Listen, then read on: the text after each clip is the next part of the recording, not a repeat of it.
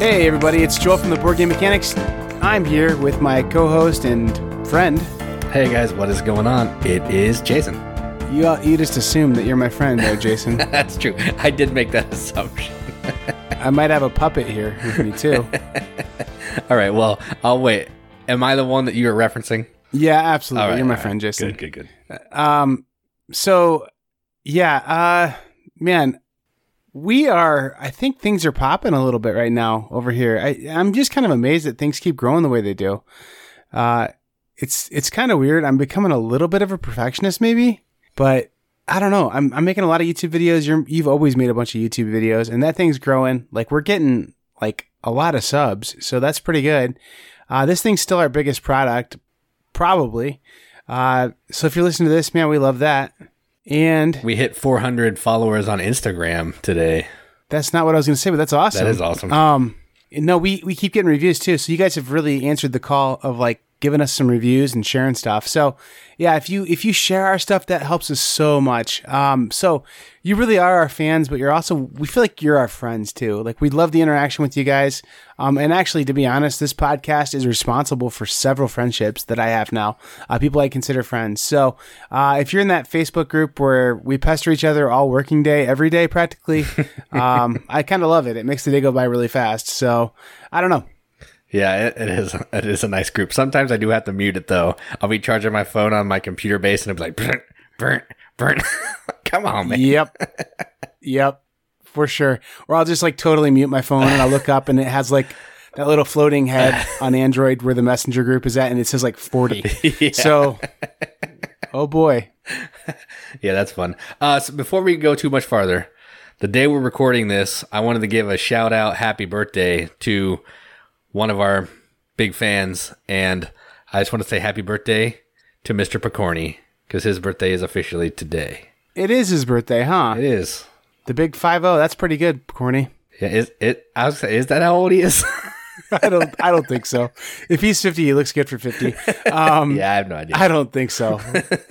he certainly doesn't act 50. Uh, well, that's true. He was on the show. I was just thinking about him. He was on the show back when, back when we were nobodies and couldn't get any guests. Jason, he was on our show. hey, it was fun. It was a good episode. No, I was thinking about it because I was like, I think I had the worst day of work ever when he was on the show. So I was like super quiet and just like. It was awkward, so we should maybe have him on again. He deserves a second crack. Um, there's a few people in the in the riveted that I wouldn't mind having come on the show and just hanging out with us. I mean, like, there's some really cool people out there. Yeah, Uh, I agree. both both the Tims getting the shout out from me, Scott. Um, man, there's just some really cool people in there, and I'm and I can't name everybody, but uh, the other Joel, he's a cool guy. Um, and I mean, like Jeremy, you don't get another shout out. Sorry. Um, Yeah, he got enough last week. so anyway, we got a bunch of really cool fans, and those are the like the core group. Um, man, it's just I love that our show's the size it is that we get not national recognition, but we get publishers to say, "Hey, we think you're like legitimate, but we're still small enough that we can still." keep her in anonymity. Um, like no one's asking me for autographs, but also like we have like personal connections with our fans, and I love that. So thank you for being our friends and fans. And uh, all we're asking is that you share, so we become big time and forget about you. Thank you for being a friend. Jason, there's a third copyright strike. The, the podcast police came. They're taking it all away. Uh, I think you're allowed to do like 10 seconds, so we're good. That was technically like three seconds. That was a parody. That was thank you for being a fan, not friend. Yeah, that's, That was a good parody. That's true. It sounded like you said friend, but it was fan. Um, hey, the other thing too is um, give us some feedback. Get over on Facebook or Twitter or wherever you want to give us feedback, or email us from our website. Um, we're looking at like growing the channel in some different ways. Um, Jason started doing some live playthroughs with uh, with his wife. I started doing a couple. I did Gloomhaven for a bunch of hours. Um, more on that later, maybe uh, on Saturday. And and uh, my son and I have started doing a few. So where do you want to see those at? Do you want to see those on Facebook? Do you want to see them on YouTube? Uh, we could do Twitch if that's your thing. So just give us some feedback on that. We want to kind of just put out a product you guys care about. So give us some feedback.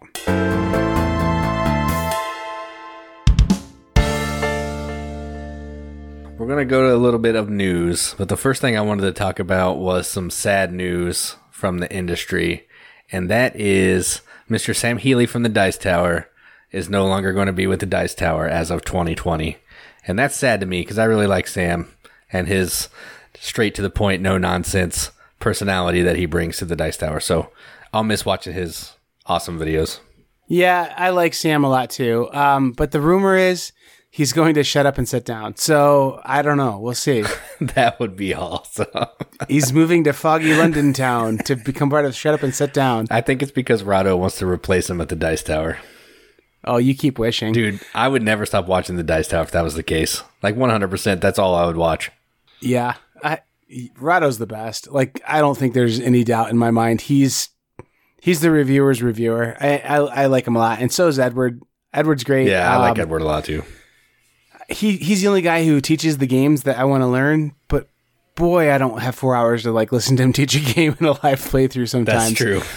That is, but true. he does a, such a good job. I, sometimes I'm like, whoa, I've watched two hours of them, you know, playing dominant species or whatever, a game I don't even care about. So there's a lot of really good people out there in the industry. And Sam, you we're gonna we're gonna Sammy Sam, we're gonna miss you. Uh, he had a thing called the Dice Steeple too. It was a podcast of his own at one point that he hasn't been doing a lot with, I don't think, but it was in, him and the Game Boy Geek. So maybe we can just call ourselves the Dice Steeple, board game mechanics featuring the Dice Steeple or something, and, and get those uh, seven people who listen to that podcast to come over here too. We'll have 14 then. It'll be awesome. It would be cool, like now that he's not working with the Dice Tower, if we could wrangle him an interview with him. That would be pretty neat. That would. I And he cited family stuff as his reason, I guess, is kind of what I heard. Yeah, that's what he said on the Q&A. Yeah. Well, I mean, good for him. I mean, like, if he's doing something to make his life better overall, that's great. And I'm to just kind of confess myself. Like, I've definitely had – I don't know. Like I've thought about doing a video or us doing a podcast where we just kind of talk about like I don't know if people understand.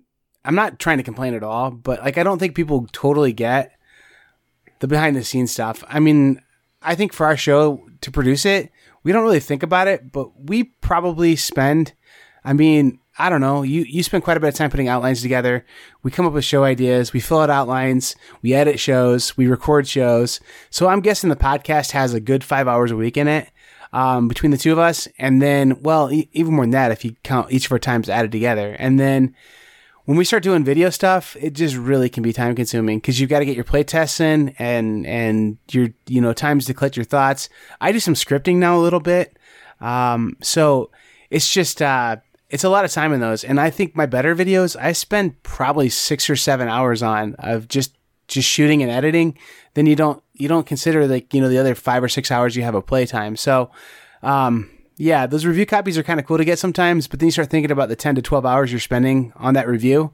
You're like, I just earned two dollars an hour of game that I don't really like that much. So I don't know, like it definitely is something that takes a toll on you if if you're uh, I don't know if you're not aware of the behind the scenes stuff. It's it's something. Um, so like for example this week jason i uh i get up at five every morning to get up and shoot stuff and that's why some of my videos recently i've got a real like froggy voice in some of the videos because i'm like first thing getting up shooting footage and i've tried to figure out how to not have that but i get up at five shoot footage until about seven or shoot footage and edit till about seven and then I go to work. I work all day. I get home by like four or five, do some dinner with the family, and then some nights I'm editing podcasts and stuff until like you know eight, and then you and I record from like eight thirty till nine thirty, uh, one night a week, and just I don't know. There's a bunch of time committed on this thing, so I understand him wanting to leave for sure. Yeah, I don't think I spend as much time on my videos as you, but yeah, it's still it's still kind of time consuming. Yeah, but you you do though because you put out a ton of videos. I mean, like you just you do more than I do, like video wise. You put out two for every one I do, to be honest about it. So yeah, that's true. I yeah, I, yeah. Jason, don't be such a humble boy. okay, so moving on from the serious news, uh, we're gonna go into some game related news, and the first thing I wanted to talk about is a big box expansion for Gugong, and it's called Panjune. I wish they would name these things something that I can actually say with confidence. Yeah. And it has seven days left, and it's fifty dollars on Kickstarter. Uh, I watched Rahdo play through it, and it's like four different modules. There's one where you just add some extra cards that are kind of mean, and then there's one that is going to give you this extra worker that you can play down to actually take the action that you did twice. There's um, a revolt track where the people of the town are revolting against you because you keep making them pay taxes and stuff based on the actions that you take. And then the best one is instead of always having to go up on the emperor track, you can put these extra pieces on the left and the right side of the track, and you can go down on occasion to get these super powerful bonuses. You still have to make it to the top to sco- to have your score count, but you can go down occasionally to get really nice, powerful abilities. So that's kind of cool. I want this, but I don't want to pay fifty bucks for it. Yeah, I think I'm going to pass on this one as well. Um, I've been wanting to do a video for Gugong for a little while now. Um, I mean, I know it's not like a new game, but it's still got quite a bit of interest. Yeah. And um, I talked to, to TMG um, about, you know, review stuff a while back. And so I just uh, wanted to give them a review, like, so they could see my work before I like really, you know, wanted to partner with them anymore. And uh, so at, at any rate, um, I'm I'm looking at doing a review on that one, and I so I'm like reading the rules and trying to figure out what the theme is exactly in that game. And I think the theme is you're bribing people. You're bribing Like, I never really You're bribing thought about that. politicians. Yeah, that's the theme.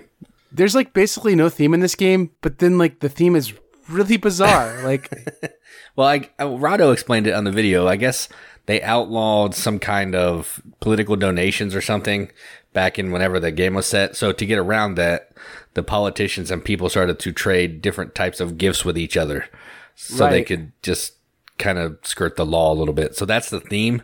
It doesn't really come out in the game, but that's what it's supposed to be. But whoever could give the better the better gift would, you know, like I don't know, get the favor of that. Right. Um, yeah. No, I, man, I think the Kickstarter is the way to go on this because the deluxe edition for Gugong is so much better than the retail edition, and it was like ten bucks more. It's definitely worth doing. So if you're thinking about it, I am thinking about that big box just because I'm a completionist and I just I don't know, I get weirded out by it, but. Yeah, I, I, uh, I don't know. I just this feels pretty tacked on, and even the description of it says, once we knew we had a hit on our hands, we asked and Andreas, whatever his name is, uh, Steding. I can't think Steding. of his, yeah, uh, to add another expansion on. So we got to work making an expansion, and I don't think you'll be disappointed. So it's like definitely not something that was initially involved in the vision of the game, Right. and I don't think the game like had a lot of forward thinking for expansions when they built it too. So I don't know. I I kind of am not super interested in this one to be honest. Yeah, I mean, if if I could find it for like twenty or thirty bucks, I might pick it up occasionally or eventually. But yeah, I'm not. The game's fine as it is. Just don't play it with two.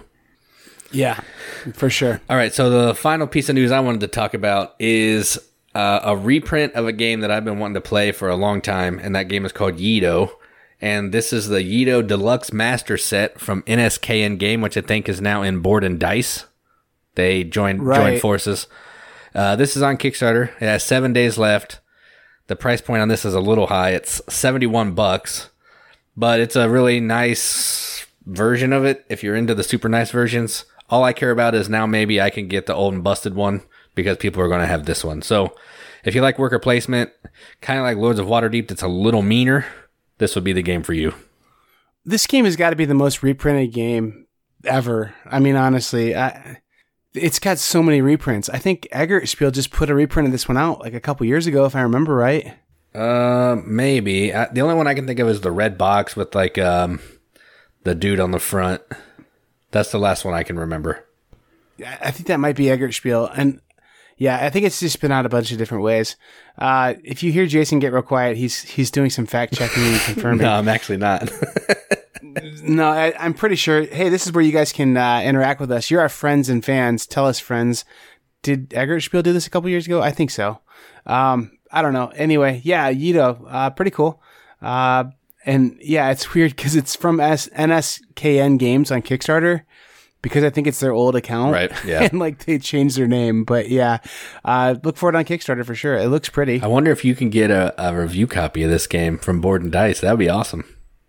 Hint, hint, wink, wink, board, board and dice. That would be sweet. That would be. Uh yeah, and I'd I'd be thrilled to do it. So anyway, uh cool Jason, thanks for finding some news. I have nothing cuz like life. In other news, Joel's getting more gray hair.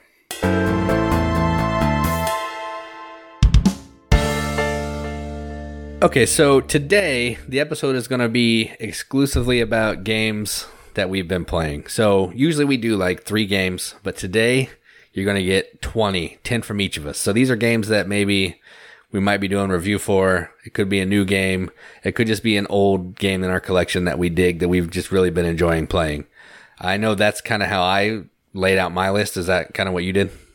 Yeah, same. I mean, I think what I did is I think you and I both have been playing enough stuff that when we only do two to three games in our games played, um, there's like kind of a backlog of things that we've been playing and enjoying. And I think that really is the part of the show that a lot of people really enjoy. So um, these are just things that we've been enjoying and playing lately. And it's just a chance to just kind of freeform talk about games. So I think you guys will enjoy this episode. I think it'll be something fun for us to do here. Um, and I don't know, we're, I mean, let's just be honest, Jason, we're, we're, we're bankrupt for ideas and we've got, you know, four episodes till our top 100 starts. yeah, that's true.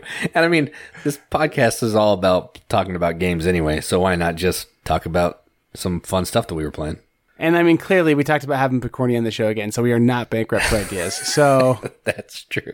uh, no, I've got plenty of ideas. It's just Jason wants to like keep this thing family friendly. I mean, whatever. Yeah, yeah. The, the, that's so far from the truth. You're the nasty man, always talking about those cheap games. Yeah, the last episode you suggested was so so rated R that I can't even discuss it right now. Yeah, whatever. no, all right. Uh, anyway, the first game I wanted to talk about is an expansion that I played to a game that I absolutely love. So I needed to get this out first and foremost, and that is the Herb Witches expansion for the Quacks of Quedlinburg. Yeah. Oh my. Is it good? Oh my gosh, it's so good. Uh, the expansion. Yeah, is? the expansion is good. So what it adds is it adds a six pumpkin. Oh, yeah, six pumpkin. It adds a couple extra books for I think blue and black, so some different powers that they can do, and it adds this herb that has no number on it, but it's going to be equivalent to the how, however many rat tails you have, up to four. So depending hmm. on ha- how far back you are, it could always be a four, or it could, you know, be one, two, or three. But the most interesting part is, well, one you can play with five people, and that's cool. Um, the interesting part is the witches. So there's going to be three different types of witches. There's going to be a a bronze or a copper coin witch that you can pay for her with a copper coin, a silver coin, and a gold coin. And once per game, everybody has one of those of each coins. You can use each ability once per game. So, for example, one of the games we played, the Copper Witch, I think, let you pull six chips out of your bag before you started and put them on your board in any order that you wanted to, if you wanted to. So basically, you were like pre-seeding your board with up to six chips to give you a nice big fat head start. What if you bunk out in those six? It doesn't matter. You can just put them back in your bag. Really? Yeah, there's no penalty at all. That's like game breaking. That's pretty awesome. Yeah, they're all like that. And another one was um, you could give up one of the coins to this witch, and you could take a second chip of one of the chips that you bought that round. So, say you bought that six pumpkin, mm. you cash that coin in, you take another six pumpkin, boom, you got $44 worth of buying power in 22 buy, which is and is you're pretty moving sweet. 12 in that cauldron, baby. Heck yeah, dude, it it's amazing. Like I don't have the expansion. Kim and Jim brought it over, but man, if I can find it, I'm going to buy it because it was incredible. I don't like this game near as much as you. I like it okay. But I just finished clipping all mine with like fingernail clippers and then putting them in coin capsules. yeah, saw that. That's so crazy. I'm not super interested in doing a bunch more of that right now.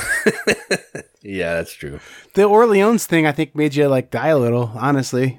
Yeah, I watched that video and it, yeah, it made my heart hurt a little bit. Hey, it's gonna be sweet when it's done though, and I've got all those things put in plastic. It did look cool. I just ripping out the guts made me a little wheezy. Yeah, I dude, I'm telling you, I played Altiplano and those coin capsule things for the chits, and I was like, oh, this is how you got to do it. And so I was like, all right, I'm doing all my chits in these, and yeah, quacks. awesome. My quacks is in plastic, and I love it. Um, and it's nice. It's yeah, you have to clip the little edges off if you want coin capsules that are gonna stay on your board and match up well. But I think it's worth it, and it's way cheaper than that forty two dollar set of acrylic tokens you can get from Board Game Geek. So those do look sweet, but man, yeah, that's that's pricey. Yeah, no, that's cool. I, I need to play Quacks more. Um, but the herb witch thing, like that herb thing, I, I was like, how dumb is this? This is such a money grab. But then that herb thing is really interesting the more I think about it. Because if you're way behind, it's a super good catch up mechanism. And if you're in the lead, it's like it it like blocks up your bag almost, you know? I don't know. So Right. Yeah. Yeah, it's it's interesting. And I was always in the lead until like the very last round, so I never bought one. but other people were using and they were getting to move it four every time. So they had like four of them in their bag. So every time they pull it out, that's 16 around their cauldron. They really suck at that game if they're able to do that. yeah. And with, uh, with the expansion, you also have an overflow cauldron. So if you make it to 35, you can keep going and you get extra points based on how many value of chips you have in that cauldron divided by two. So it, it gives you more motivation to get past 35, which is pretty awesome. All right, my goal is to play Quacks before the next episode again and see if I like it any better because you just are impassioned about this game and Dude, it, yeah, it's incredible. I love it. I love it. I like it okay for sure. Um, I just it's a push your luck game, and I'm not super into those as much as you, I guess. yeah, that's one of my favorite mechanisms, I think. Yeah. Well, Jason, I've been playing the best game of all time, and I'm not even kidding right now. Like it's so Quacks good. Quedlinburg. Uh, yeah, close. Uh, it's just like that, except for the birds come and eat all the herbs and like become like powerful birds that make actions happen. Uh, I've been playing Wingspan, and it's seriously, I love it so much. Like the more I play it, the more I want to play it. It's just such a good game, and I've never won. Like I get destroyed at it every time because I don't know. I just think my really awesome strategy I'm thinking of is going to work well. And then I ignore the rest of the game and I don't balance things well. And you kind of have to balance things to get it so you can make the board fire to get the right amount of eggs and cards and food, you know. And I'll fill up my food row and be really awesome at getting food. But then I'm like, all right, time to get eggs. And I get like two eggs. I can't do any better than that. So um, I'm just still learning how to play this game and play it well, but it's such a pretty game.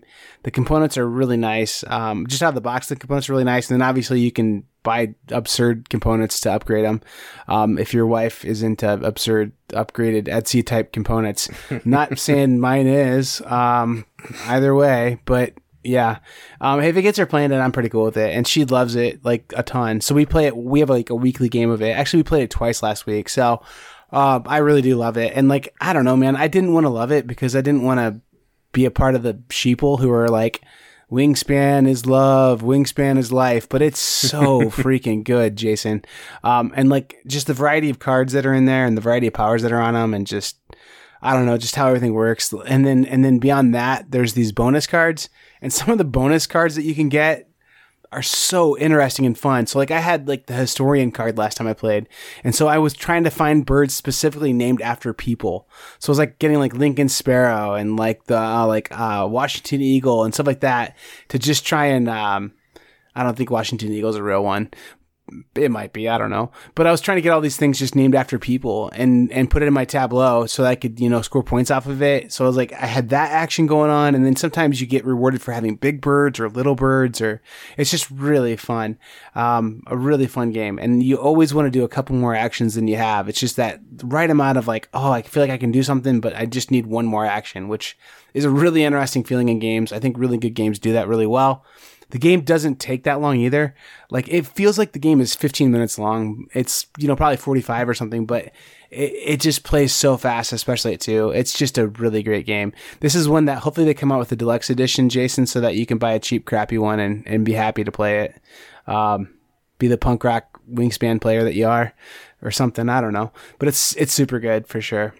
Yeah, next time we get together, I, I kind of want to play this. Like, I know it's good, and I've just kind of been fighting against it because of the hype too. But yeah, I'd like to try it. It's, I mean, like, uh, in, in spite of the hype, it's amazing. I think is what I'll say about it. Um, so yeah, really good. I really enjoy it. Well, the best part about it is your wife wants to play it with you too, and that's amazing. Yeah, it is. And she's she's you know what? This is crazy. I was like, hey, will you be in my top 100 games with me? Like uh, when I do it on YouTube. Like I'm gonna do it on YouTube as well. And she's like, I don't know. Let me think about it. And I'm like, all right, if you don't do it, then I'm gonna invite my brother to be on it and do color commentary. And she's like, all right, fine, I'll do it. So like she's gonna do it with me, which is kind of awesome. Yeah, that is So, awesome. Girl Sweet. on the channel, man. We're gonna triple our audience. It'll be amazing. You gotta you gotta get cool. Katie to co-host yours now, and we'll quadruple or whatever the channel views. So That would be cool. I might do that. Yeah. we'll see. yeah, it would be fun. All right. Um, so moving on from Wingspan, I'm going to talk about one of my games that I've been playing a ton that you're kind of salty about, I think, Super. and and that is Parks from Keymaster. Uh, I've been playing this a ton. I think I've played it since I've gotten it maybe seven times, and it's a super light game. Uh, we have a video on our channel if you want to go check it out. Um, like every Keymaster game, it's got amazing production. It's simple rules, but it's super fun to play. And this is essentially just a set collection game, and you're trying to turn the goods into complete contracts, which is visiting a park. So if you like resource management, set collection, contract fulfillment, then you need to check out this game, and I highly recommend it. And that is Parks. Like I still don't have a shipping notification on this game yet, and it's making me get a little anxious and and overly eager to get this game to my house. Um, yeah, that's crazy, man. That's crazy. I never would have guessed my copy of Tapestry would get here before it, but it's certainly possible because they're shipping that thing next week. I mean, that's crazy. So um, that is crazy. Yeah, it's wild. So um, my copy of Parks is somewhere down in the mouth of Dorian or something. I don't know. Um, so I'm I'm hoping I get that soon, but I just really want to play it, man. It looks so good. I backed it like the first day on Kickstarter and just like ah man, it looks so good. And like I have a like the the national this was one that my wife will definitely play too.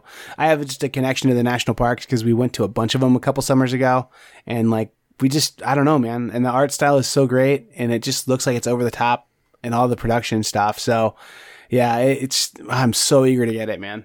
Yeah, it's really good. Just keep in mind it's light, but even though it's light, it's super fun. I, I'm cool with that. I mean, light games are fine. That's what that's my wife's Ballywick. You know what I mean? So like, I'm I'm eager to play it with her, and I'm like, I don't know, like this game that I just did a review of today for for uh, Strawberry Studios. Like Strawberry Studios, like it's a, definitely a family gaming kind of game channel, and it's a game that I would never play on a game day. Like it's just a super light, like spot it type game where you're looking at the faces on Mount Rushmore. But it's it's a legit game. I mean, it's it's perfectly fine, and it's not trying to be anything. It's not. It's a game to play with like young children or I mean non gamers. And I mean like so I think it's cool. Not everything has to be heavy and intense and whatever. So and I think right. it's I think, you know, like you and I are both kind of getting more that way. I mean, as we see more stuff and do more stuff, like I mean, Quacks Quacks is super light too. I mean, really, um, right? I mean, true. there's some strategy in buying those chits and stuff, but it's like a light game too. I mean, so I don't know. Some of the stuff that we play is, is pretty light, and actually, a lot of the stuff on this list is super light for me. So anyway, that's true. Speaking yeah, of super light stuff, the networks. Oh, I love I love the networks. It's super light though. I mean, really, um, pretty. It light. really is. Yeah. I mean, it's just draft some cards, man, and and put them in your tableau. Figure out what shows you want to upgrade and get rid of, or how you can maybe make some other shows better. And it's it's kind of got this neat thing where it's got this track on the side where as things go through seasons, some shows will get a lot better their second season, and you want to hang on to them for that second season for sure. And then maybe they'll just be dead the third season, you know, or or you know you got to just try and figure out how you can just maximize so that last round of the game you're hitting all your shows at the right amount, hitting all those points possible. Um, and you got to keep getting like ad revenue because you have to pay your actors and stuff. So if you can't pay your actors, then you're in trouble. So you got to tack some ads on there. But then the part that I think is really cool in this game is that you can get ads sometimes that don't make you any money. They might even cost you money, but they're like promotional ads for shows on your network. So they get you like a ton of like extra viewers and those are really important to have like in the last couple seasons, you know. So just just really an interesting game. Funny too because they have got they've got really good spoofs on stuff. There's kind of a lot of game in the box too. I mean, I think there's just a ton of cards that come in there, and I think there's a lot to play in the base set. But then if you get tired of that, there's like an expansion that comes out like every few months. It seems like so. And I think you guys have one at least, right? Yeah, we have the British TV show one, Time. Yeah. And we like we've had the game, probably played it, I don't know, five or six times, and we still haven't played with the expansion yet, but we do have it. Yeah, my my son played with me um recently, and I beat him so badly that he was like just mad. And then later he came back and he was like, "Sorry, I was so so angry about that or whatever, or sulking about it." He's like, "It's really a good game, and I want to play it again."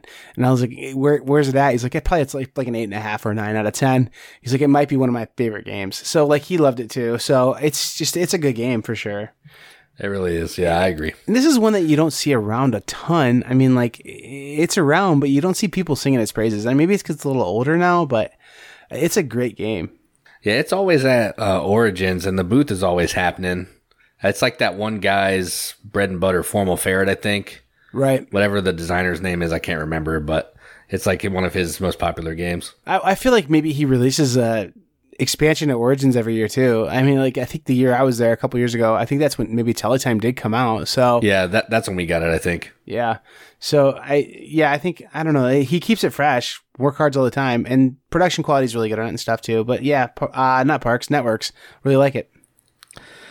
All right, the next game I want to talk about is a game I just played um, on my birthday, and I mean I played it before, but I played it again, and I really enjoyed it, so I wanted to talk about it.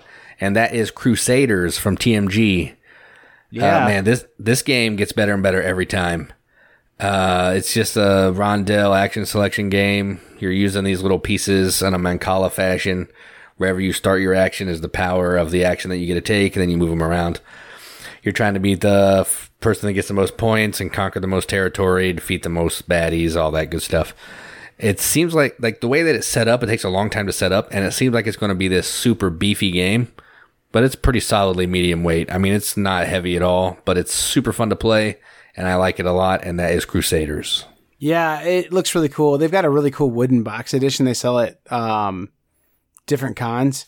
And I mean, like, I don't know. I'm just a sucker for like deluxe editions, and I like looked really hard at it because it's got like this awesome wooden box that's like painted or embossed with this awesome paint, and it looks really cool uh, from a packaging standpoint, which I'm a sucker for. But then the game, by all accounts, is pretty good, like a good, solid, beefy middleweight game. So, uh, yeah, it's I want to play this one at some point for sure. Jason, I got to play Dragon Castle. This is a kind of cool game. Uh, it came out, I think, a couple years ago now. Um, it's from from Kaban or Simon or however you want to say it. Um, they uh, it's basically mahjong tiles, and you there's a tons of there's just an absolute ton of ways that you can arrange them on the table. But they're all going to be face up, and basically what you have to do is you have to take one tile from the highest layer of the of the mahjong tiles that's free on its long side, and then find either a match to it, like an exact match. Then you can take two tiles and put them on your player board. Or if there's not an exact match free, you take that and like a little roof piece, or you discard it and you take a victory point. And basically, what you do though is you put them on your player board wherever you have an empty empty spot. And empty spots are classified as tiles that are turned face down or just genuinely empty. And uh, once you have a cluster of four orthogonally adjacent tiles of the same color, then you flip them all over. And when you flip them all over, you score points. So like a set of four is only going to score two points, while a set of eight's going to score eight points. So you're trying to get these big sets. But the trick is you have to, you 100% have to flip them over. Um, once you have four ortho- uh, orthogonal, it's not like a push your luck thing. So it's like you have to figure out how you're going to build two clusters of the same color and then join them together to make a big cluster kind of thing and then and that's kind of neat that you score that way but then the piece of the game that's even like more interesting is that then you flip those tiles over and then you build on top of it. So then you have different layers on your board. And then you can get like a third layer and you start putting roofs on there. So when you flip things over, you put like a little roof on there and all the roofs are going to score for whatever floor they're on. So they'll score like three points for being on a third floor. So you're trying to balance all these different ways to score points on your little player board. 100% totally an abstract game using Mahjong tiles. Um, it's just a cool, fun game. Um, it's, it's not a brain burner. It's just kind of a simple take these tiles off, flip them over, use them. Uh, just a good little game. Dragon Castle. Yeah, this does look pretty neat. I've always been a fan of the mahjong on the computer. Yeah. So when I saw this game come out, I was like, dude, that looks really cool. So uh, yeah, I'd like to try this sometime too. I just haven't ever had the chance. it was a Barnes and Noble clearance uh, pickup by my wife, so I'm pretty happy about that too. Yeah, that's awesome, dude. All right, so let me see. I think I scrolled down too far. Uh, okay. So the next game I wanted to talk about is a game that I was wanting for a long time. I think it was the one game I wanted to get at Origins pretty much more than anything, and that is Imaginarium. Still into And- it, huh? Oh yeah, I just played it again and I love it. Uh, this is essentially an engine building game with really weird art, really weird theme.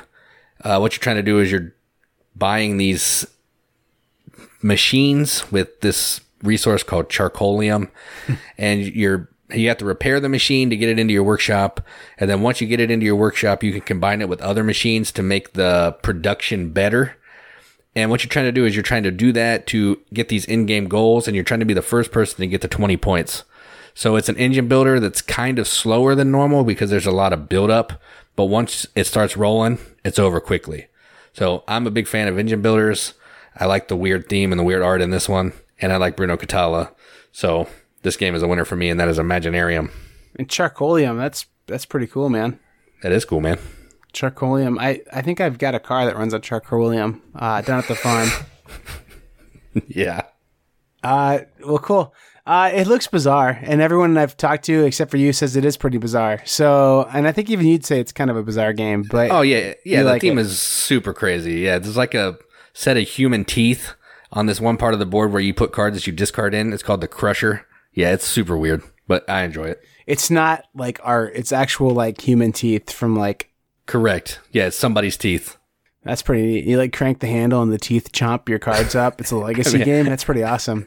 I mean, it's not really teeth, but Yeah, no, it's it's it's pretty cool looking. Um, it looks like uh, there's a show called like Oddities or something on TV at one point where these people would collect like little weird animal skeletons and Oh, like yeah. old medical equipment. Like that's what this game reminds me of for some reason. So, kinda. Yeah, I, I can see that. yeah. Well, Jason, I'm going to talk about a family friendly, fun little game.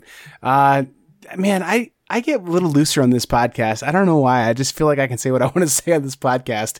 So you guys over here listening to this, you guys get to hear the unfiltered stuff. This game makes me, if I still had my copy of Jamaica, I would toss it in the trash bin, pour kerosene on it and burn it burn that sucker to fire and death. Um, and that game is Extraordinary Adventures Pirates. It's everything that I wanted Jamaica to be. Like I knew Jamaica was going to be a light game and just kind of quick. And I was just like, but really, this is this is it for Jamaica. Like it's just. Well, there's not much decision making that happens in this game, except for like which die do I want to have go on this card, which way, you know? I mean, and that's kind of interesting, but there's not multiple paths really. I mean, there's like you can sneak off and get treasure sometimes, and it might cost you an extra space. But this takes all those concepts that are kind of cool in Jamaica and makes them like, oh, okay, there's a lot of thinking here. And that game is Extraordinary Adventures Pirates, if I didn't say it already. Um, it's it's killer because there's three tracks on it, and you're trying to balance your movement on three tracks. So immediately there's like triple the game of Jamaica, and then like it's a deck building game. So whenever you get treasure from boats, you get to add a card to your hand, and then whenever you trade in this loot. And not or to your deck, I guess. Whenever you trade in your loot for treasure, you get to add a more, even more powerful card to your deck. So you're you're figuring out, and then like there's some cards that give you really great movement, but they let you pair cards out of your deck and there's some really crappy cards in your deck. So it's like, do I give up movement early on to try and make a really awesome streamlined deck and try and like cruise in at the end and really finish strong and know that I'm going to be slow for a while, or what do I do? And and so it's just got some really interesting balancing of decisions. Um, it's just a really great family weight game. It's super light. It's just a little racing game with some deck building in it and some set collection in it. It's it's just really good. It might be this is crazy because Raccoon Tycoon is awesome. It's a great game, um, but this one's probably I like it as well as Raccoon Tycoon to be honest. Um, so really really like it. Uh, Extraordinary Adventures Pirates. Yeah, that's cool. I watched. um I think I watched a while ago. I watched a live play of the Dice Tower playing it, and it seemed kind of fun. I mean, it seemed okay, like a race game, but yeah, Super it looks light. like looks like it has super nice components too, which is kind of nice. Yeah, I kind of dinged like there's a YouTube review up on this one. Um, I kind of dinged it a little bit because the art on the cards doesn't match the board perfectly, like stylistically. But like I think it's really good, like really really good components. Not perfect quite, but really good. Um, and that man, that reminds me of a message. I'm just gonna let you guys have a little like Easter egg here. The uh, the creator of Sierra West, he like gave me the awesomest behind the scenes high five. Like I kind of complained about one of the meeples in the game, and he's like, I said the same thing. I really wanted a shaped meeple for that. Maybe we'll get one eventually. so like that was really cool validation to hear that he had the same thing that happened to him. So That is awesome. and he's the yeah. designer. So that's really cool. Anyway, Extraordinary Adventures of Pirates, Jason. Man, we are. I thought it was gonna be a quick episode. Yeah, we'll, we'll start powering through it a little. Uh, the next game I wanted to talk about, I actually made an audible, but I wanted to talk about this game more, and that is London First Edition. Uh, I know, I think I just talked about it last week, but man, no, I was just thinking about this game today, and I love it. This is probably my favorite Martin Wallace game, Wow. even even above Brass. Like I, I love London. It is so fun. It's tense the whole time when you're fighting that poverty. Oh, I, it's so fun. So basically, I, we've talked about it before, but I'll break it down a little bit. It's an engine building game. You're taking these cards, you're putting them in your city. You're trying to run the city to clear out poverty, but as you run the city, you get poverty.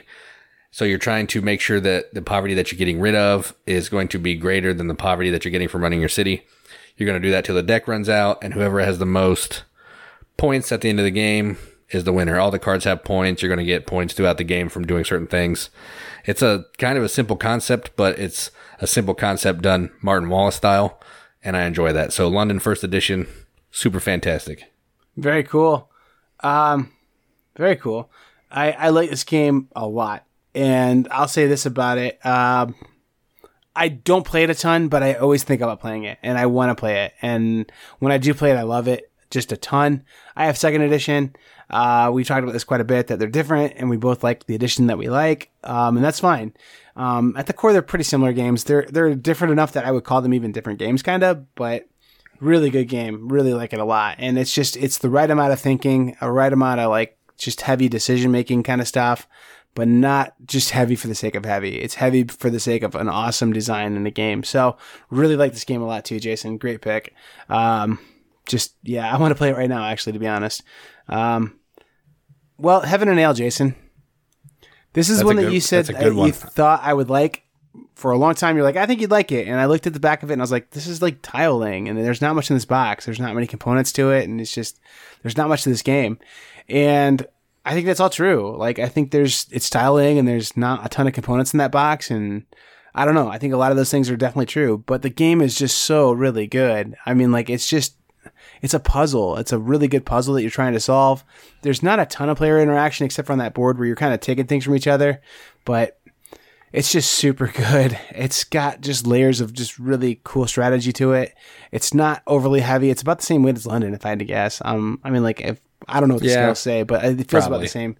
Maybe a little lighter than London, to be honest. But like, it's just, it's a, it's a that. I mean, like the only reason I compared the weight to London is because it's that it's heavy where it has to be heavy. You know what I mean? It doesn't have that like forced layering of like, oh, let's add this extra thing on there to make it heavier. Super good game. It's on clearance different places, and so is London Second Edition. So if you can find a copy of that cheap, I endorse both those games as good value propositions for you to put into your collection. So Heaven and Ale. Um, okay, so the next one I wanted to talk about is a game I just played yesterday, and that is another Bruno Cathala game, and it is called Abyss. Yeah, it's crazy. It looks like a Euro game that's like about like destroying each other with trolls and trogs and stuff. that's not what it looks all. like. No, it looks like it's a, a yeah, like a war game or a fighting game, but essentially what it is, you're an underwater race and you're trying to collect sets of different color cards to turn them in to buy these lords that are basically worth points and special powers. And the first person to get seven of these lords ends the game. Whoever has the most points is the winner. So it's a little bit of set collection and a little auction because you're going to auction off cards around the table when it's your turn until everybody's bought a card or everybody passes, and you get stuck with whatever's left. So it's super awesome. I don't know why I haven't played it until now. Maybe because I thought the box was something else. But yeah, Abyss is incredible. And if you can find it, I highly recommend playing it. Yeah, my friend's got it, and I'm positive I could trade like something really crappy and cheap to him for it. To be honest, like, and Oh, I man, might do that. Uh, I want to play it again so bad. It's so good. Well, he bought it because he thought exactly what you were saying. That it was like a Civ builder or something. Because the box looks like that, and like even Right, the yeah. components look like it's gonna be like a little like light Civ builder conflicty type game. And it's like even when you talk about playing as different civilizations and stuff, like underwater or whatever, it, it sounds like the theme and everything sounds like it's gonna be a conflicty type game, and it's not at all. It's It's Bruno Cathala. Yeah. it's abstract. You know what I mean? Like I don't know, practically Yeah. abstract. I mean, like it's just set, collect the colors. You know what I mean? Um, so I, I like it too. It's been a while since I played this one, but I, I kind of want to play it again. Uh, I think it's worth another look for sure. oh, yeah. It's definitely really good. Oh boy, I kind of buried the lead on this one. Black Angel, Jason. Um, played this one a couple times in the last couple weeks, and just trying to see how different player accounts work. I don't like it at four. It's not good at four. I it's too much downtime because your turns are so big. Like on your turn, you're like tucking these cards to like get your like subroutines to run, and you're getting a ton of resources from that. And then you're going to do a main dice action, which sometimes results in you doing like worker placement actions on a sideboard. So sometimes your, your turns can take five to 10 minutes long. And then people have to think about like just how to respond to your turn sometimes. Plus, sometimes you midway through your turn rethink some stuff. So AP prone players are going to take forever at this game, and the turns are so big and long that it takes a while to get back around to you. So if you're playing with four players, it really can be 25 minutes or something between turns. I mean, if it's a crazy amount of you know like AP and and big turns that happen. Um, that said, your turns feel so good and it's really fun. And Um, I think at three players with people who aren't too AP prone, it's an amazing game. I think if I had you around Jason to play it with quite a bit, and you and I played it too, it, this game would be a ten. Like it's amazing. The mechanics in it are just super good, but because your turns are so big and so rich, that there's there's some downtime in there, and that kind of bums me out. But it's worth it. It really is worth it. It's a great game. Um, basically, TWAB meets Salonia Selenia, whatever the name of that game is, uh, from the same company from Pro Games. Um, and then it has like this kind of programming thing too. And it's like, it's like it basically has a built in, like kind of almost with the Ladies of Troyes, a little thing going on too with the worker placement stuff. So, um, really cool, man. I like it a lot. Um, just really enjoy it. And I just, it's one of those games like, like I mentioned London that I just want to play it or Wingspan. I just want to play it. Like this is one of those games that like I, it's a 10, like it's a 10 in my head right now. Like I just, you could wake me up from a dead sleep at three in the morning and say, let's go play Black Angel. And I'd say, yeah, where's the coffee? And I'd want to play. So just love it a ton. Um, really into it right now. Yeah, this is a space game I definitely want to try. So eventually. Oh, it's going to leak into your collection, Jason. Space is going to leak in. I'm sure it is. I mean, I like Troyes a lot. So if this has some Troyes and it gets rid of some of the stuff that my game group doesn't like, then I'll be in. Yeah, it's it's good, man. We need to play it next next meetup. Um, and I've noticed some more space games are leaking in. Like, what is that one? Space Explorers? Is that one hanging around in your collection, Jason? Yep, I still have it. It's good. And Artemis Project happens in like South South Pole or Antarctica or something, but it looks like space. That It font looks like space. It does look like space. so I'm saying it's in space. Yeah. Um, a not space game is my next one. It's another Bruno Cathala game. I guess I am a Bruno Cathala fanboy. I didn't think I was, but You are, man. Five Yeah, tribes and uh, Yamatai and this. yeah, and uh, whatever the last one was I talked about. Yeah, Abyss. Um, so this is Nagaraja. It's a two-player game. Uh, you're rolling these little sticks that have different sides. They have pips on some sides. They have little squiggly lines called the Raj, the Nagas on the other. And you're trying to use the Nagas to play cards to help you maybe sabotage your opponent or do some other actions. And what you're trying to do essentially is you're trying to make a path on your board because this is a tile laying game. So you're trying to make a path on your board from one of the three entrances to either the left side, the top, or the right side of your board to flip over these um, artifacts. You're trying to be the first person to get, I think, 25 points in artifacts, but there are also three curse artifacts. And if you're the first person to reveal all three of those, you automatically lose. So you're trying to make sure if you know where those are by looking at some cards that you don't reveal those on accident. You want to make sure your opponent doesn't reveal them. It's a really nice back and forth two player game and great production, and I highly enjoy it. And that is Nagaraja.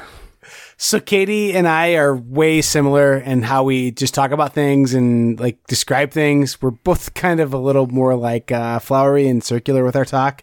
And she was on the podcast with me a month ago now when you were sick, and she described this game, and she like just talked and talked and talked about it, and she's like talking about the sticks that you roll as like being kind of like die, but not really, and just kept going on and on about the curses and stuff.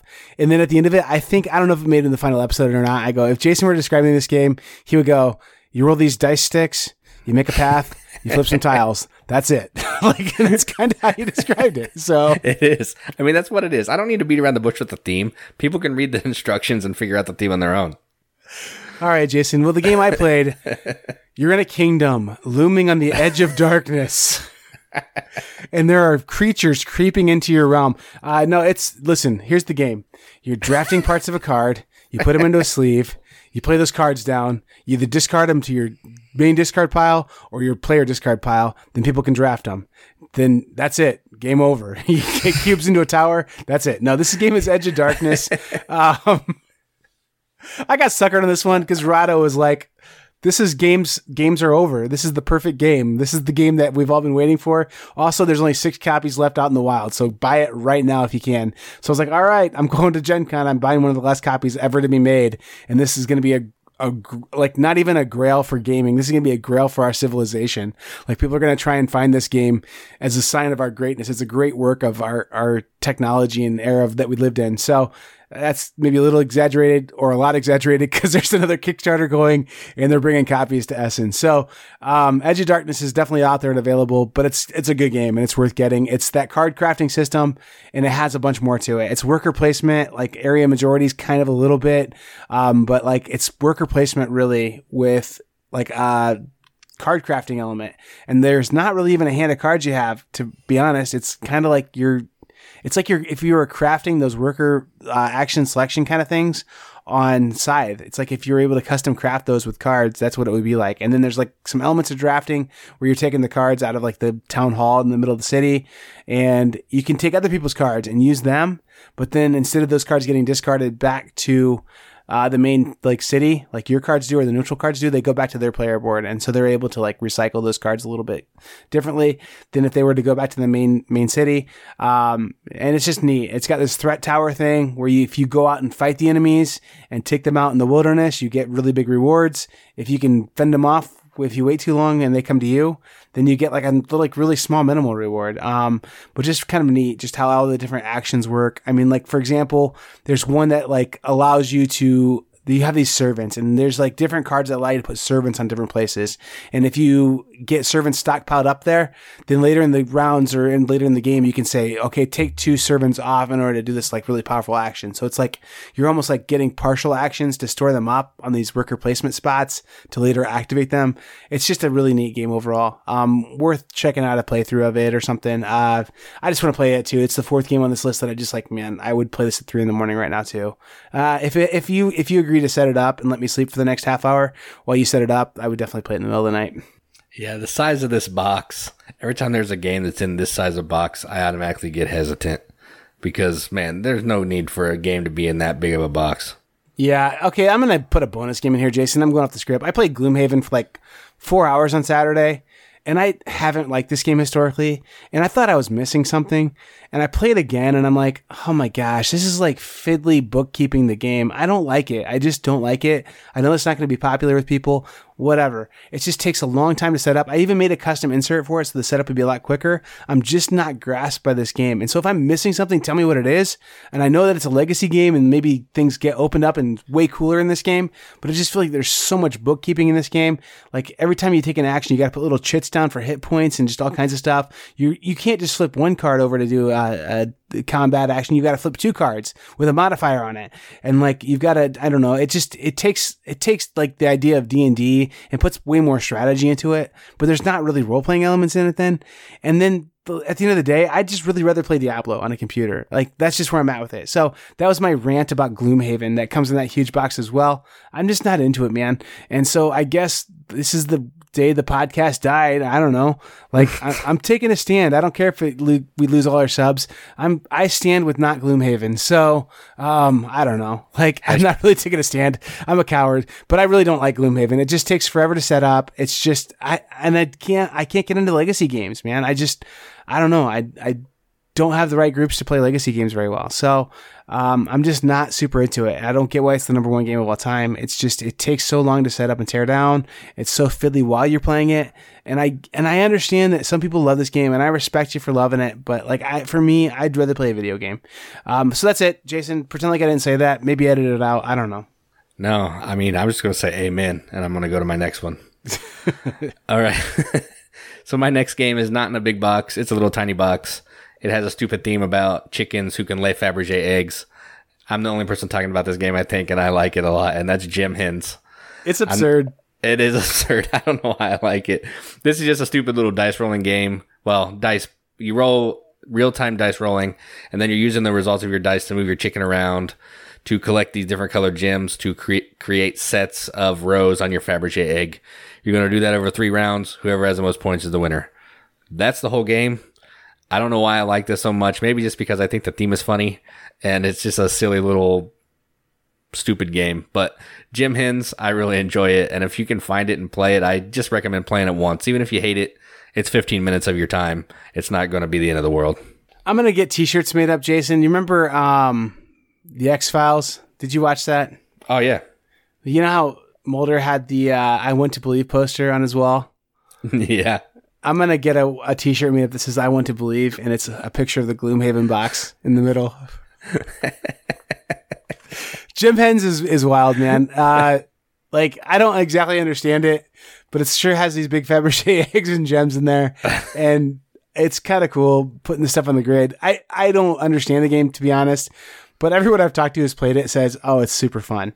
And I don't know. You're right. You're the only person I know who's talking about this game. So, Gem Hens, man, pretty awesome. You're It- you're the head of their PR team. Uh, It does feel like it. no, it's it seems really good, man. So this is the only podcast you can listen to where they talk about how bad Blue Gloomhaven is, followed by how great Gem Hens is. So yep, that's how we roll. That's how we stay pretty okay. I don't think Gloomhaven's bad. I just don't, don't think it's for me. Just all that upkeep and stuff. It's hard for me to want to keep it straight and just whatever. So anyway, uh, even more absurd. Another great little game I've been playing is called Dizzle. It's a dice laying game where you you play Yahtzee and lay the die on this pad of paper. No, uh, it's it's kind of a push your luck game. You're rolling these die, placing them on a, a grid. You're trying to make sure that they can connect to each other and be adjacent. And then there's like push your luck. So if you really need a certain number, you can re-roll the die, but you're wagering a die already on your sheet. And it's it's pretty neat though. It's kind of a good little roll and write game. Uh, Dizzle by Stronghold Games. I like it quite a bit. So this isn't a rolling right? It is. It's a roll and write. Oh, okay, all right. I'm a hypocrite. Whatever. No, you said you're putting the dice on the sheet, so I was just confused. you you are putting dice on a sheet, and then you like basically wherever you put a dice a die out on the sheet, you're putting an X on your on your page then, and then you re-roll oh, them all, alright, and you do three rounds of that or four rounds of that depending on the player count, and you're Gotcha. trying to like fill up rows and columns and stuff. And actually, they they've already got the second one of this planned on coming out. So this is episodes or levels one through four. They've got levels five through eight coming out at Essen. So kind of neat. That's cool. Well, I too. Well, first let me let me preface this. So I played a Steve Jackson game. Yeah, I did. And it wasn't strong. It, it wasn't Revolution. Okay. It wasn't Munchkin. It wasn't Ogre, and it wasn't one of the five thousand dice games that he has. So what this one is, it's a flip and write. So I too am going to be a hypocrite, and this is called Deadly Doodles. Um, so this is a flip and write game. You're flipping these little cards, and you're, what you're trying to do is you're trying to move through this dungeon to collect loot, collect weapons that have a letter on them to fight a monster that has the same letter. And you're going to score points for however many weapons you can ca- how many weapons you can acquire, how many monsters you can kill. You're going to lose points if you go through a monster that doesn't you don't have the weapon for. You're going to double your loot if you can go through this dragon that's in the middle of the board. And while you're doing that, there's also going to going to be some traps that come out that you're going to put on your board to try to put them on a space that you think other players are going to walk through on their board. That's going to make them lose some points. So it's a roll and write dungeon crawl, which are two things that I shouldn't like at all, but this game was super fun, and that is Deadly Doodles. Yeah, it's a Steve Jackson version of a roll and write. It sounds like so. Oh, it is. It's exactly what it is. It's a flip and write, like Welcome to kind of. Yeah, But yeah, cool. Uh, you had a good time with it though. It seems like. yeah, it was super fun. Yeah. Have you have you played Welcome to? I have. Yeah, we played it at one of the BGM cons. Did we? Uh, did you like it? Uh, it was okay. I like this better than that, actually. Do you? I was gonna, that's what I was gonna ask. Oh boy. Uh, I think people listen to our podcast ironically. That's what I've decided as we get through this list of games. Like they're like, these guys are hilarious. They like bash Gloomhaven, won't play any space games, hate roll and rights, except for the terrible one from Steve Jackson. Yeah. Yeah, that's probably true. Uh, my last game is one that I feel like I'm the gem hens man of this game. Uh, Little Town. It's a really awesome game. Um, you start off with a blank board. All it has is like a few pieces of art on it for like trees and stone and, and water. And you place your worker there, and then like it's like uh, you're the center square on Hollywood Squares. You collect every square around you. So you collect the eight squares that surround you. So at the very beginning of the game, all you're getting is like if you place near some wood, you get wood, or if you place near stone, you get stone, or if you place near water, you get fish, and you can feed your workers with fish. And then you keep getting those resources to build other tiles. And then when you build a tile, it's a little like um, Lords of Waterdeep or something, where you put your your colored house on there to know that it's yours. And if someone wants to activate your building, they have to pay you a buck. So you're putting these buildings out for anybody to use, but like there's like a like like a grain mill where you pay two wheat and it makes like a bunch of money for you. Or like um, you can trade stone into points and things like that. So it's like an engine building, worker placement, town building kind of game. Really clever, really simple, really good. And it plays in 30 minutes. It's super good. This is one that people should go out and play. It's just it's fantastic. And it's it's a I think a Japanese design. It used to be called Little Town Builders, and now it's just Little Town since Yellow Town Iello Games put it out. Um, it's just really well done, really, really well done. And I'm hopeful on this. The insert for this has just a ton of room for expansion tiles in there. So I'm hoping they have a few expansions coming out with this one. I, I will get them because I think this game's just, it's perfect for what it is. It's a filler game, but it feels like a pretty rich worker placement kind of meaningful choices game. So Little Town, really good. Yeah, that that game seems kind of fun. I saw it at Origins last year and watched some, or this year, and saw some people play it, and it looked kind of interesting. So, so I'll, I'll just go ahead and say my last one real fast. It is Istanbul, the dice game. I Ah. played I played that for the first time yesterday, and this is just a little simple um, dice version of the game Istanbul. It gives you kind of the same feeling of Istanbul, but without the cool moving around the board and without being able to send your stupid relative across the board to take an action for you. It's still a race to get five gems. Whoever does that first is the winner. And yeah, I, I enjoyed it. It's a it plays probably in about half the time of Istanbul, which is kind of nice. But it's just it's not as fulfilling. But if you want kind of the same feel, bust this out and yeah, it works. So Istanbul, the dice game. Yeah, people want 20 games. I'm giving them 20 games. Um, I think I had Balloon Cup down there before. It's awesome, but I'm going to talk instead about uh, Cauldron. This is uh, an interesting game. It came out on Kickstarter a couple years ago. Um, the guy, the designer's name is like uh, I don't remember. His first name's Art, um, but he uh, he's designed a couple games since then. You could tell it's kind of like a first design that was on Kickstarter because there's some things in it that I'm like I don't understand why that's important. So like you put these tiles down, basically they generate different resources, and then you take turns picking resources off these little like tiles, um, and then you use your you use your ingredients to make spells, and then you can use your victory points that you get your your magic points to put other tiles out. Uh, and then when you put it in the tile out, you get an ingredient off that tile immediately. Um, you can steal other people's tiles by like rolling higher die numbers. Um, it's just got kind of a lot of interesting things going on in it at one time. You can get a cellar to protect your ingredients.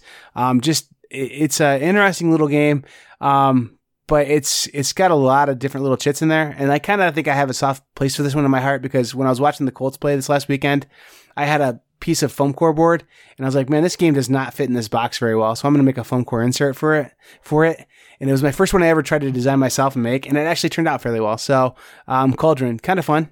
Um, Balloon Cup's great too, but like we won't talk about that one this week. Yeah, I saw your picture of Cauldron on Insta, and it seemed kind of neat. So yeah, for a tile game, I mean, I'm, I don't love tile playing, but it looked kind of neat.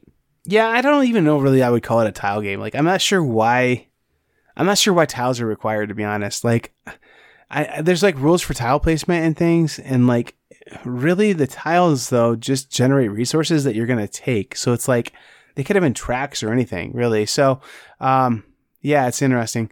So I, I guess tiles work as well as anything, but yeah, uh, I, I think, and I might be missing something too. I've only played the game once, um, but it's kind of take that. It's a little bit mean.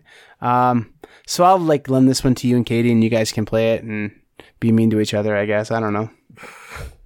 yeah, I don't think I need any of that. Probably not. When we play mean games, you play pretty like pacifist, and everyone's just mean to you, and I feel kind of bad. Yeah, that's how it always is. Like, oh, come on, don't take the mean card. Like, there's like eight other cards there. Why you gotta take the mean one? Yeah, I don't Poor know. Jason gets the card played on him then every time. So yep, that's what happened in Abyss every single time. yeah. All right. Well, cool. Uh, I guess that's about it, man. Yeah, I think uh, after 20, 20 games, I'm I'm good to stop talking now. Yeah. Uh, I've been Joel. And I'm Jason. Keep gaming. Keep gaming.